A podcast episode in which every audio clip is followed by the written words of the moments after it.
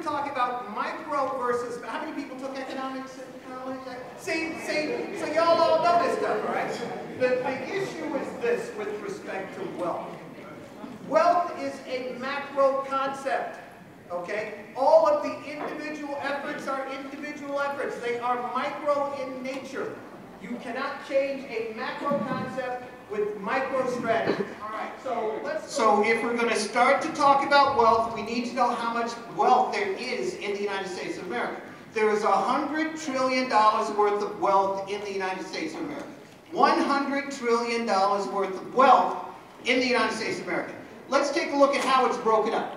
There's 34 trillion in households. There's 13 trillion in non-financial, non-corporate, basically small businesses.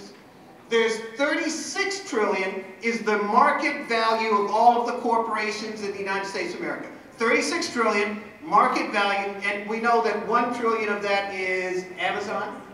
Okay, so keep that's important. That's important. If you have one company that's 136 of the total, it implies that they control your lives in a way that we haven't seen before. It's important. And then 14 trillion in federal, state, and local government assets. Everybody? All right, now so here's where we fit. For every dollar of white family wealth, black families have 10 cents. If you take out automobiles, black families have 2 cents. 2 cents for every dollar of wealth that white families have. We've talked a lot about buying power. The thing you got to understand is two things. Number one, buying power is a concept that relates to income, not wealth. Income, not wealth. And the 1.2, 1.3 trillion dollars in black wealth that everybody is talking about, we're short by about a trillion dollars. I'm calculating that based on the total spending in the country, and if black people, 13% uh, of the population, if we had 13% of that spending, it would come up to $2.2 trillion. We have $1.2 trillion. That difference is pure white supremacy and white racism. That's all it is. All right, so here's the breakout by race. White families have a median wealth of 171,000. Uh, Asian families have median wealth of 64,000. Hispanic families have median wealth of 20,000, and black median wealth is $17,600. The reason I put this slide up is because of the Hispanic slide. All right? They just got here, and they got more wealth than we do. Once again, once again, I ain't mad at any wealth. But the point is, is that that shows, that proves that racial discrimination and white supremacy is the main driver of the wealth gap. No That's all it is. Because if they, if it wasn't, their median wealth would be lower than ours. or Ours would be higher than theirs. But it's not. So next slide, please. All right, again, this is no accident. The system is designed to benefit whites. How do you know this? Family characteristics, marriage rates, education, and differences in ability do little to explain the black-white wealth gap. Little to explain it, okay? And racism is focused on black men.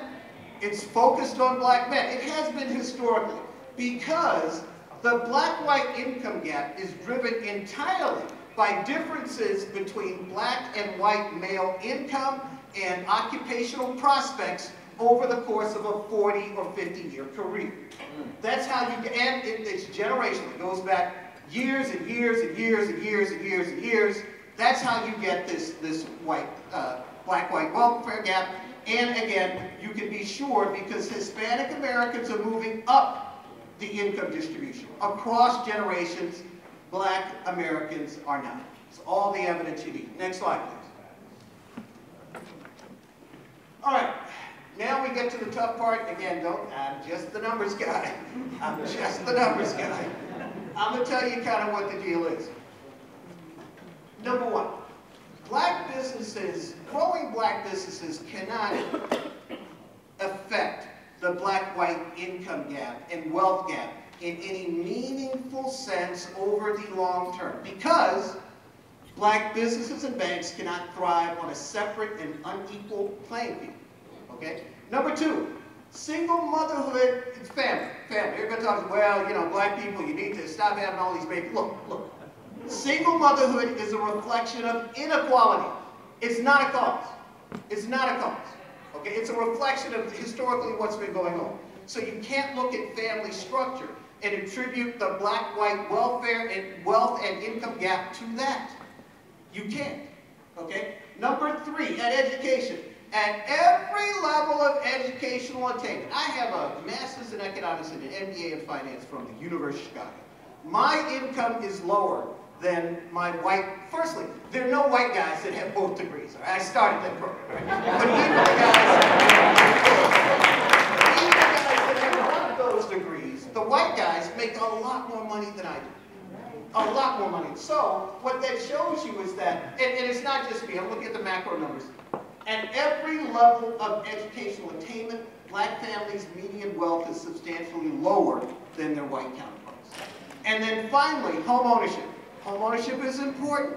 It, no question about it. These are individual efforts, however, they will not move the macro needle. You know that because among the home households that own a home, white households have $140,000 more in net worth than comparable black households. Okay? It's a system, people. It's a system. No matter what you do, it's designed to keep you below white people with respect to wealth. Uh, next slide, please. All right, and yeah, this is this is another tough slide. This is another tough slide. I'm just warning you. Emulating successful minorities will not close the racial uh, wealth gap. One of the reasons is is that uh, how many people live in neighborhoods where they have these Chinese chicken joints? You know, they came into our neighborhoods, created these businesses, hired their own people, hired their own people, didn't share any of that wealth with you. No employment opportunities. So you can't, unless you're going to do that, you can't use emulation as a successful strategy. Small business, entrepreneurship, also. Uh, black people own businesses in terms of percentage of wealth. It's about 7% of, of black wealth. For white people, uh, small businesses represent about 14% of their wealth. So entrepreneurship is not the answer, all right? Soft skills. They talk about, you know, oh, well, black people need more personal responsibility. No, no. That's just not going to do it. At a macro level, at a micro level, yes, yes. Be personally responsible, no question about it. I'm not saying that you should. I'm just a numbers guy. I'm just looking at the, the broad stuff, okay? So that's not going to do it. And then saving more. Black people are already master financiers. Master. We get, we turn, uh, uh, what is that, a dime into a dollar?